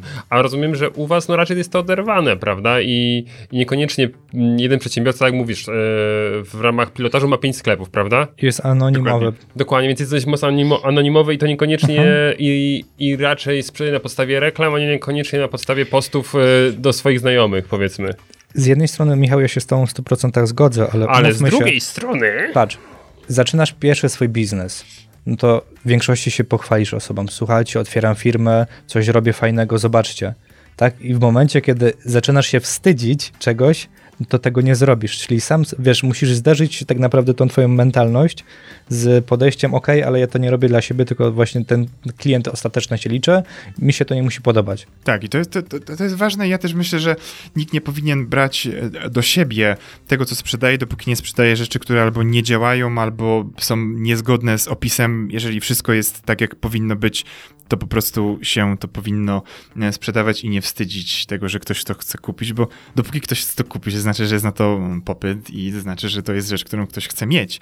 A to, że mi się to nie podoba, no zrób test, puść reklamę do jakiejś grona odbiorców na rzeczy, które ci się podobają. Może będziesz miał odwrotne e, niż e, moje mm, obserwacje. To jest też sztuka umiejętności testowania. Ja też często mm, osobom, które się mnie pytają, puściłem reklamę, wybrałem jeden produkt. Co jest nie tak? Czy ten dropshipping na pewno działa? Nie mam żadnej sprzedaży. Wydałem 20 zł na kampanię reklamową. Chyba jesteście oszustami, e, to nie działa. No to ja się wtedy pytam, czy y, zrobiłeś opis tego produktu? No nie, był taki z hurtowni, a z hurtowni opisy są wiadomo jakie. E, czy wybrałeś przynajmniej trzy grupy odbiorców, żeby przetestować, która reaguje lepiej? No nie. Czy wybrałeś też inny produkt, bo być może ten, który ty wskazałeś, nikt go nie chce kupić? No nie. E, ktoś, e, widziałem, zrobił na Śmigusa, Dyngusa taki e, pistolet i to był bardzo dobry pomysł, tylko chyba tak bardzo w niego uwierzył, że nadał mu jakieś czterokrotność marży, czyli jeżeli pistolet kosztował 20 zł, to go próbował sprzedać tam załóżmy za 150, no nie, więc jakby tu jest dużo czynników, które trzeba testować, choć są produkty, które kosztują 20 zł w hurtowni, a można je sprzedać i za 200, jak się dobrze je przedstawi, więc to jest wszystko sztuka tego, żeby gdzieś zacząć analizować, co się e, w różnych miejscach dzieje, nie tylko pod reklamą, ale też ogólnie w tych wszystkich mm, aspektach prowadzenia swojego sklepu i, e, i wyciągać wnioski. Bo moim zdaniem jedną z najbardziej wartościowych rzeczy, którą można się nauczyć przy prowadzeniu swojego sklepu, to ogólnie wiedza na temat e-commerce'u i tego, jak to działa po drugiej stronie i od środka. I czasami też taki argument podaję, bo ja jestem sprzedawcą, ja lubię sprzedawać, lubię jak ludzie ode mnie kupują, jak kupują tego dużo, więc to jest oczywiste, że, e, że, że szukam różnych argumentów na sprzedaż i jak ktoś ma wątpliwości, mówi, czy pilotaż jest dla mnie, to ja powiem, że nawet jeżeli ci się nie uda w twoim sklepie, to raz, że zdobędziesz wiedzę, a dwa, zobacz jak rośnie e-commerce. Jeżeli ty masz niepewną swoją branżę, to się może czegoś naucz, a jeżeli pójdziesz na taką rozmowę do sklepu e-commerce'owego i powiesz, że z tym się zetknęłeś, że w ogóle próbowałeś e, prowadzić samemu swój sklep, to masz dużą szansę, że zdobędziesz e, pracę w takim miejscu. Ja pamiętam, jak my rekrutowaliśmy, jeżeli ktoś powiedział, że wie, co to jest dropshipping, to mówię, dobra, zajebiście, to pracujemy razem, bo ty już w ogóle cokolwiek o tym wiesz. Więc tak naprawdę pod tym kątem też powinno się zwrócić uwagę, że biznes to raz, że ludzie, ale dwa, że wiedza i im więcej tej wiedzy się zdobędzie, tym będzie się bardziej wartym czy we własnym biznesie, czy też w, mm, w byciu mm, czyimś pracownikiem, bo nie zawsze tym przedsiębiorcą trzeba być. Przykładowo, mam e, swój profil na Allegro, sprzedaję, fajnie mi to idzie. Czy tak samo fajnie mi to będzie szło u Was e, w sklepie, czy no właśnie, to są dwa zupełnie inne e, działania i w zupełnie inny sposób trzeba do nich podejść. Jeżeli jakiś produkt sprzedaje ci się na Allegro, to masz potencjał, że będzie też sprzedawał ci się u ciebie w sklepie, ale nie traktowałbym tego jako pewnik, dlatego że musisz dotrzeć do osób, które ten produkt chcą kupić, więc nie wychodziłbym z założenia, że na sklep wrzucam dokładnie te same produkty, które mam u siebie na Allegro, bo może się okazać, że mm, na Allegro się sprzedaje, bo masz na przykład e, złoty 50 marży na tym produkcie i lecisz na setki, co się bardzo na Allegro często e, zdarza, a we własnym sklepie najłatwiej jest sprzedawać rzeczy, które wywołują impuls. I trochę odbiegając od pytania, ale zaraz jeszcze do niego wrócę, Taki najlepszy przykład, który mam, to jest sprzedaż trymera do brwi. To jest produkt idealny, dlatego że każda kobieta może chcieć go mieć, no bo każda kobieta może chcieć sobie gdzieś tam u siebie w domu wyregulować sobie brwi. Ten produkt był bardzo tani, wyglądał na drogi i miał bardzo dobre opinie użytkowników. No więc jak my zaczęliśmy go sprzedawać w swoim sklepie, to tak się rozpędziliśmy, że sprzedaliśmy parę dziesiąt tysięcy e, sztuk i właściwie to jakby policzyć, to nam zrobił bardzo fajny obrót. A czy na Allegro by tak się wydarzyło? Nie sądzę, bo jedno piętro niżej byś, e, czy jeden wiersz niżej miałbyś ten sam produkt e, od innego sprzedawcy. Więc czasami jest tak, że we własnym sklepie jesteś w stanie dużo drożej sprzedać produkt. Za tyle na Allegro byś tego nie sprzedał w ten sposób. Okej. Okay. Ja, ja, zawsze staram się porównywać, no i pytanie, czy to jest dobre porównanie, e, że Allegro to jest taki bardziej albo targowisko, albo duża galeria handlowa a jednak sklep to jest taki bardziej no, sklep wolno stojący, do którego my musimy tak naprawdę tego klienta przyciągnąć. Nikt za nas tego nie zrobi. To ja powiem tak. Moim zdaniem Allegro to jest e, Las Vegas, a Piotrkowi się powinno spodobać to, to porównanie. A własny sklep to jest trochę budowa kasyna na pustyni. Czyli gdzieś tam to Allegro już zbudowało całą infrastrukturę, przyprowadziło turystów, e, zbudowało kasyna, kręcą tam się pieniądze ale teraz jeżeli gdzieś ktoś inny będzie potrafił postawić drugie Las Vegas, doprowadzić tam klientów, e, sprawić, że będą zostawiali tam pieniądze, to zarobi dużo więcej, dlatego że ci mali zawsze w takich dużych skupiskach będą zarabiali mniej, bo kto inny powinien generować duży mm, obrót. I co istotne, to zawsze mogą cię zbanować na twoje kasyno i powiedzieć ci, że nie możesz już go prowadzić. I ja dlatego założyłem swój sklep, bo kiedyś zdarzyła się taka dosyć przykra historia, że prowadziłem sobie tą moją sprzedaż na Allegro.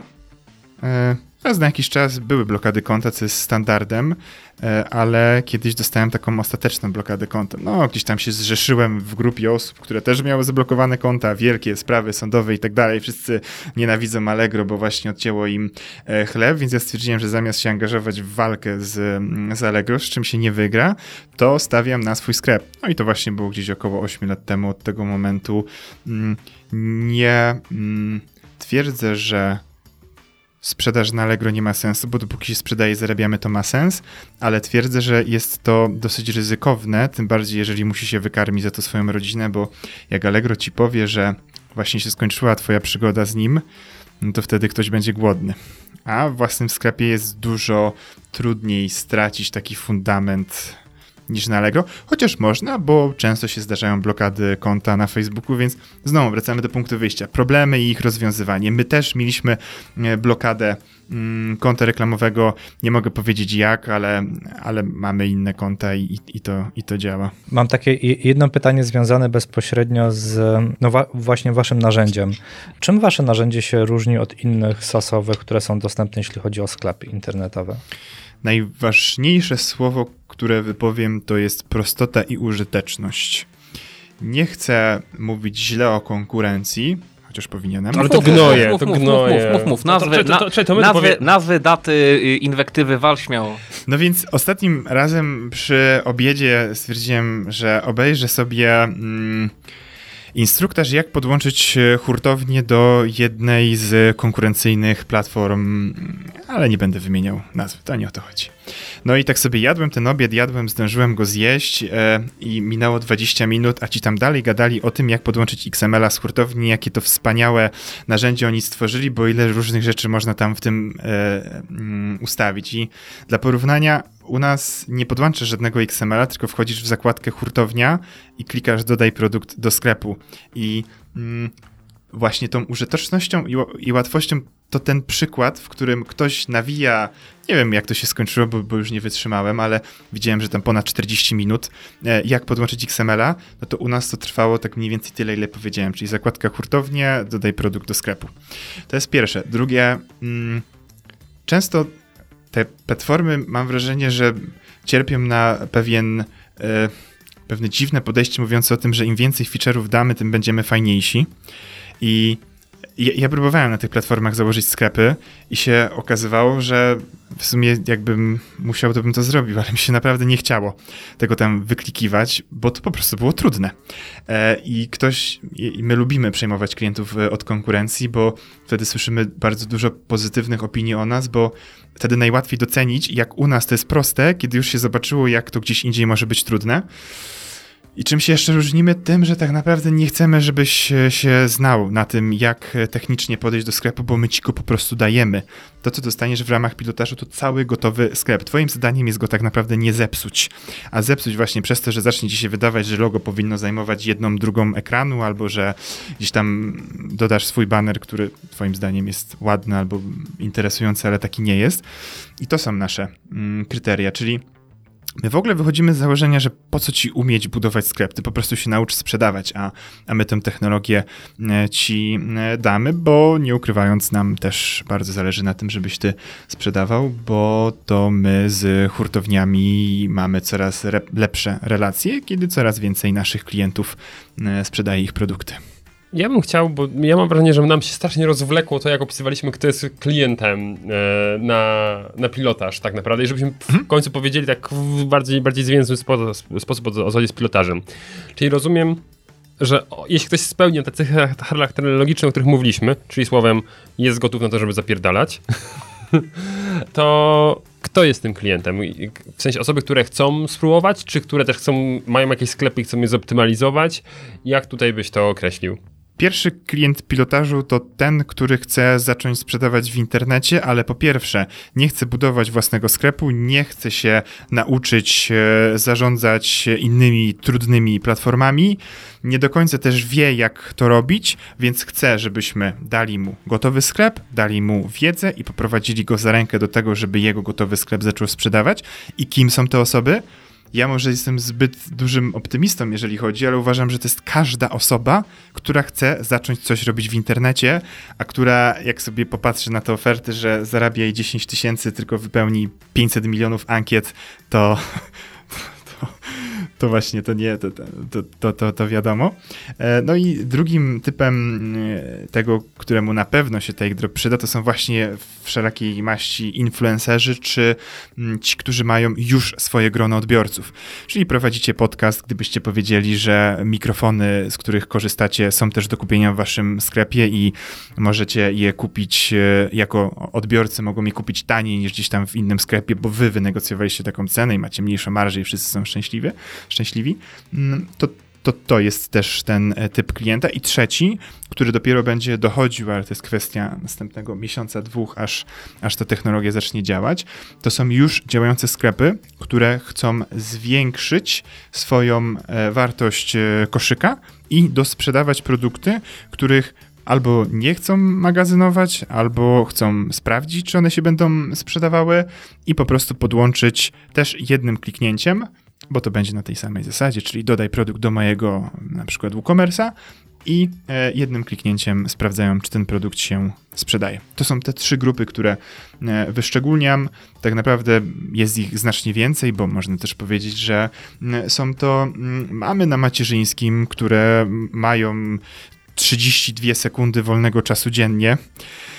Eee, moja żona jest na macierzyńskim i trochę teraz wiem, że to nie jest tak, jak mi się kiedyś e, wydawało, że jednak kobieta na macierzyńskim to właściwie to, to ma trochę więcej czasu, ale to też mogą być... E, ale to, co mówisz, to jest, to, to jest ultra ciekawe, bo my też widzimy z Mateuszem i z Piotrem, że bardzo często osoby, które myślą o rozpoczęciu swojej działalności, to są właśnie kobiety na macierzyńskim. Że gdzie już dziecko tak ogarnęły właśnie, że wynegocjowały już z kalendarzem choć trochę czasu, jest gdzieś tam w tle jakaś praca, ale być może właśnie to też jest czas na to, żeby zrealizować gdzieś tam swoje marzenia też o tym, że a będę miała swój sklep i coś tam sprzedawała, co nie? No bo to jest te pół roku lub rok, w którym można gdzieś tam zacząć się zastanawiać, czy ta praca, którą się ma, czy na pewno chce się do niej wracać, czy może jednak to jest czas na to, żeby się zreorganizować nazwijmy, więc też uważam tą grupę za ciekawą, ale przez to, że mam doświadczenie z żoną, która jest w domu, to wiem, że to Wcześniej trochę bardziej kolorowo wyglądało, jeżeli chodzi o ten czas, ale wiem, że da się go zorganizować. To jeżeli nasi słuchacze należą do jednej z tych grup, to co powinni zrobić, żeby skorzystać z tej twojej oferty? Gdzieś pewnie pod naszym materiałem e, wrzucimy mm, taki jeden link do ogólnych informacji na temat e, pilotażu. Mm, podam też e, maila do siebie, gdyby była prośba o to, żeby gdzieś tam szerzej porozmawiać. To też możemy się umówić na konsultację z kimś przez telefon mm, od nas. I tak naprawdę to, to wystarczy. Celem dzisiejszego spotkania, ja powiedziałem, że ja lubię sprzedawać i jeżeli ktoś z Was będzie chciał kupić, to, to uważam, że, że to dobrze, ale jak widzieliście, nie miałem takiego nastawienia, które będzie mówiło, chociaż Piotrkowi się to nie podobało, ale e, że będziesz pływał w basenie wokół pieniędzy. Raczej chciałem powiedzieć, że jest to pomysł na biznes, który ma bardzo dużą łatwość w starcie, co nie znaczy, że jeżeli ten start jest tak prosty, to dalszy maraton też jest taki prosty, bo bo tak nie jest, ale warto w tym maratonie wystartować i zobaczyć, a nuż się będzie, tak jak ostatnio Kamil Stoch na, na pierwszym miejscu. Jezu, jak, jak, ślicznie powiedziane po prostu teraz. Ta, taka puenta, taka poszła. Dobra, czyli kupować. Teraz kupować. Jak już zrobiłem piękny wstęp, to teraz kupować. A teraz kurwa klikać i kupować. Nie no, pięknie. Piotruś, coś sobie życzysz jeszcze zapytać naszego... Y... Dziękuję bardzo. Rozwiałeś wszelkie moje wątpliwości, a przede wszystkim naprawdę dawno nie miałem odcinka, odcinku, podczas którego tak dużo się nauczyłem jak dzisiaj. Przede wszystkim e, uważam, wszyscy jak tu w czwórkę jesteśmy, podobne podejście do testowania biznesu, robienia biznesu i naprawdę mi się to bardzo podobało. E, to definiowanie tego, co jest porażką, a co porażką nie jest i w jaki sposób traktować próby i jak rozumieć próbę czegoś, nie? To jest absolutnie zbieżne z moimi poglądami i ja się podpisuję praktycznie w 100% po tym, co zrozumiałem, co powiedziałeś, a w 99% po tym, czego nie zrozumiałem, bo zostawiam sobie 1% na to, że może nie zrozumiałem czegoś głupiego. Czyli dmuchać już ci ten basen. Dmuchaj, dmuchaj, dmuchaj. To ja ci tam kaczuszkę wpuszczę, taką żółtą. Ja miało nie być polityki. To kormorana. Pelikana, bo, bo łyka wszystko. Ja sobie właśnie coś uświadomiłem, że my Flaminga. ciągle mówimy o programie e, tego pil pilotażowym, ale nie powiedzieliśmy jasno, co, się, co, co wchodzi w skład tego programu. Ja byś tak mógł w minutę powiedzieć, co tam jest, żeby to było naprawdę klarowne, bo ja wiem, że nam się to rozwinęło na teraz ponad godzinę rozmowy, ale co tam się wchodzi w skład tego? Pięć gotowych sklepów z hurtowni, które sobie wybierzesz. Jest ich łącznie 100. Ty wybierasz pięć. Do tego abonament roczny na te pięć sklepów w Take Dropie. Do tego 30-dniowe pilotażowe szkolenie, czyli 30 lekcji i 30 zadań. I do tego również roczne wsparcie na naszym czacie dedykowanego konsultanta, który będzie mógł Ci w godzinach pracy na te pytania odpowiadać. Wszystko w kwocie 812 zł netto za cały rok. Znajdź coś gdzieś podobnie taniego, nie, nie znajdziesz. To w zasadzie trzy miesiące studiów kosztują podobnie na prywatnej uczelni, a może i więcej, czasami to jest miesiąc nawet, gdzie nie dostajecie narzędzia, e, które możecie z tą wiedzę, którą otrzymaliście, wprowadzić w życie i przetestować, więc tutaj moim zdaniem to jest bardzo fajna oferta. Tak, yy, zdecydowanie spoko. I możemy też, myślę, powiedzieć to, że teraz 812 zł netto i się nie okaże za tydzień, że będzie 5,99. Nie okaże się, okaże się za jakiś czas, że jest to dużo droższe, dlatego że my wiemy, że teraz, e, jeżeli chcemy zebrać jak najszerszą grupę osób, które będą z nas skorzystały i nas polecały, musimy być po prostu tak naprawdę na granicy rentowności e, i tacy w tym e, jesteśmy. Może się okazać, że będzie to za jakiś czas dużo droższe, ale dla tych, którzy będą uczestnikami pilotażu, kolejne lata również w tej, w tej cenie będą. Nie jest to mój trik sprzedażowy, pomyślcie sobie o tym, że 812 zł e, musimy zatrudnić i opłacić deweloperów, serwery, SSL-e, e, stworzyć kurs, mm, rozwijać dalej nasze narzędzie, to jeżeli sobie odejmiemy od 812 podatek dochodowy, ja to sobie kliknę, bo to, to, czasami mi się wydaje, że coś się w ogóle wydarzyło nie tak, że my tak tutaj nie sprzedajemy. To jest 657 zł. To jest troszeczkę więcej niż, e, niż miesięczny ZUS. Jakby ktoś chciał powiedzieć, że to jest za drogo, to to niech skręca, to niech skręca długopisy. O. A, to skręca długopisy. Ja myślałem, że niech, ale to inaczej dokończyłeś. E, no a tym bardziej, e, jeżeli ktoś z was nie chce od razu ryzykować i otwierać własny biznes e, przy, no właśnie, ZUS-ie, przy innych e, opłatach, które się pojawiają, to nic nie stoi na przeszkodzie, żeby przetestować ten wasz program w ramach nierejestrowej działalności gospodarczej. Dokładnie. My również rozpoczęliśmy taki mm, inkubator, choć nie jest to w pełnym tego słowa znaczeniu, ale umożliwiamy dokonywanie zakupów w hurtowniach przez mm, nas bezpośrednio. Czyli jeżeli ktoś kupi w Twoim sklepie, ty nie masz działalności, hurtownia nie będzie chciała od Ciebie prawdopodobnie przyjąć zamówienia, to możesz takie zamówienie złożyć przez nas e, i ono zostanie przez hurtownię zrealizowane. Czyli nie ma wymówek. To, że nie masz działalności i też a propos tej naszej wcześniejszej rozmowy na temat testowania, nie idź i nie zakładaj działalności tylko po to, żeby sprzedać pięć produktów, bo się okaże, że jesteś e,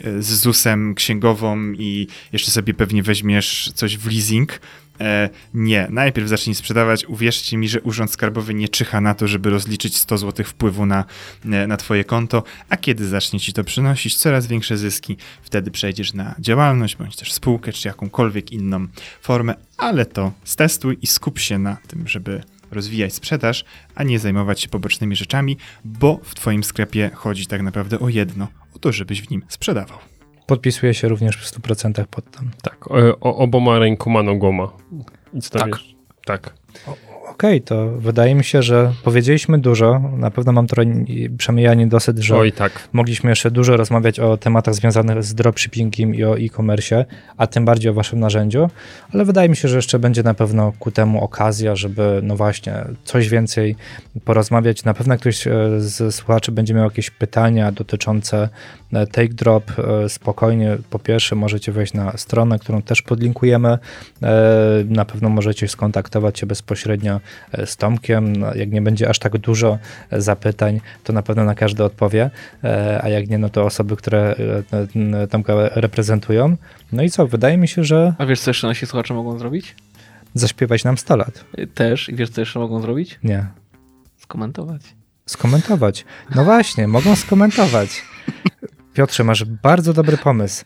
Ostatnio był wierszyk, tym razem Był. wierszyka nie było, także tym No, bardziej nie było, bo zachęcamy. nie było żadnych komentarzy. No właśnie. A teraz możecie nawet nam złożyć życzenia. W sensie recenzji. E, recenzje, komentarze, pomysły, wiadomości. Połączone z od was. życzeniami. Cokolwiek byście nam nie przesłali, e, oprócz e, zdjęcia swojego przerodzenia, tak jak niektórzy znajomi Michała, ale pamiętajcie, że to jest skrzynka, do której my też mamy z Mateuszem dostęp, także nie róbcie tego więcej. E, to pamiętajcie, że niezależnie od tego, co nam przyślecie, to, e, to by- Od, odniesiemy się do tego. odniesiemy się do tego. I wierszyk, wierszyk. Uhuhu. Także super. Dzięki wielkie za dzisiaj. E, Kawał, kawał do, dobrej roboty, panowie. No i co? E, Kolejne dziewięć odcinków przede mną. To, to, czy, to czy kawał dobrej roboty, to się okaże, jak y, nas słuchacze posłuchają. Tak, ja jestem Ale mi się bardzo dobrze usatysfakcjonowany. rozmawia, rozmawiało. Ale czy mi się wydaje, czy y, powinniśmy jeszcze jasno i dobitnie powiedzieć, kto partnerem był naszego dzisiejszego odcinka? Tak, i to będzie, to będzie na, uwaga na początku i teraz, w tym momencie. I teraz możemy czekać, tak, tak, tak, tak, tak to sprytnie zrobić. Partnerem tego odcinka jest firma Take drop. i tak zrobimy. To jeszcze raz, uwaga. Partnerem tego odcinka... Brawo, brawo. Cicho. cicho, cicho, cicho. Partnerem Tego. Odcinka. jest firma... Take drop. Okej, to możemy pożegnać się z wami i zaprosić na kolejny odcinek. Udostępniajcie, szerujcie, jak Piotr powiedział, również komentujcie. I tradycyjnie przy mikrofonach, bez nudy, byli Mateusz Majk, Michał Kucharski. I Piotr Łysko. a naszym gościem i jednocześnie partnerem był... Tomasz Niedźwiecki, firma Take drop. Dzięki wielkie. Dzięki. Do, Do usłyszenia. usłyszenia. Cześć. Cześć, cześć. Przedsiębiorcy z wyboru. Podcast dla naznaczonych biznesem. Porady, studium przypadków, nowinki, analizy, dyskusje, rozmowy, opinie. Dobra, z naszej strony e, nagrywanie wydaje się, że idzie sprawnie. No dobra, a teraz się przesuwam bezpośrednio do mikrofonu. Jestem zgarbionym gremlinem, ale dobra, coś sobie wymyślę. O, o, o, o, o, o, o, o, o, o, o. Jak się w sobie zamknął. Nie, zaraz mnie zgupio. Poniosło mnie trochę. Wszystkie. Tak, daj mi dokończyć. Nic nieznaczone dygresje. Piotr Łysko, pozdrawiam. Przerywanie gościom w środku zdania. Piotr, Piotr Łysko. pozdrawiam. Ja mam jeszcze takie jedno pytanie. Piotr, ty hałasujesz teraz.